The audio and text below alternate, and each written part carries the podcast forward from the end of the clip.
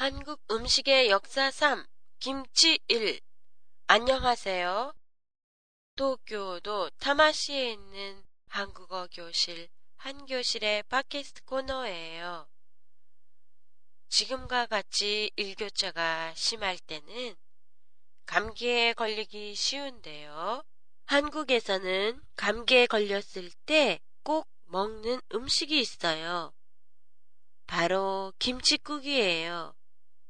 겨울에 담가 두었던 신 김치와 콩나물을 넣고 끓인 음식이지요. 김치에는 비타민이 많고 김치에 들어있는 고춧가루가 몸을 따뜻하게 해주기 때문에 감기 회복에는 그만이에요. 한국의 집에 가보면 어느 가정에도 김치 냉장고가 있어요.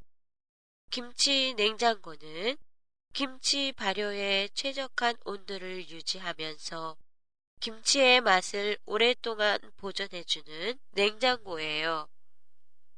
그래서 김치뿐만 아니라 야채 보존에도 많이 쓰이고 있고요. 냉동 기능도 있어 냉동실로도 사용할 수 있어요.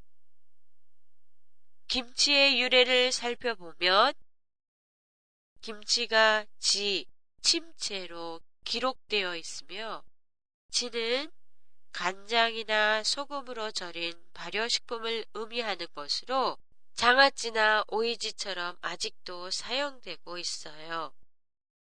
침체는 채소를 물에 담근다는 의미로 김치로 발음되다가 오늘날의 김치가 된 것으로 보고 있어요. 아직도 나이 드신 분들은 김치라고 발음하시는 분도 계세요. 한국인에게는 김치가 추운 겨울 동안 비타민과 무기질의 공급원이에요.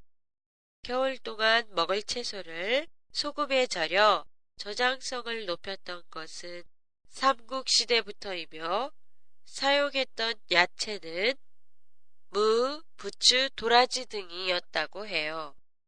또한 땅을 파 김장독을 묻어 사용했던 유적도 남아 있어요.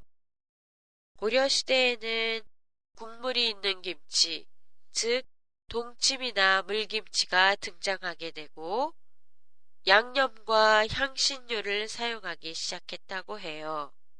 조선 시대에 들어와서 채소의 재배 기술의 발달과 외래 채소의 유입 등으로 김치의 종류가 늘어나요. 배추를 사용하게 된 것도 이 시대부터예요. 임진왜란 후에 들어온 고추가 김치에 사용되면서 조선 후기에는 지금의 빨간색을 지니게 됩니다. 다음 회에는 김치를 이용한 음식과 김치 박물관에 대해 5월 13일에 보내드리겠습니다. 한교실의 팟캐스트에 대한 여러분의 소감을 보내주세요. 보내주실 곳은 한교실.com의 팟캐스트란을 이용하세요. 핸드폰으로 보내주실 때는 강사 연락처란을 이용하시면 됩니다. 안녕히 계세요.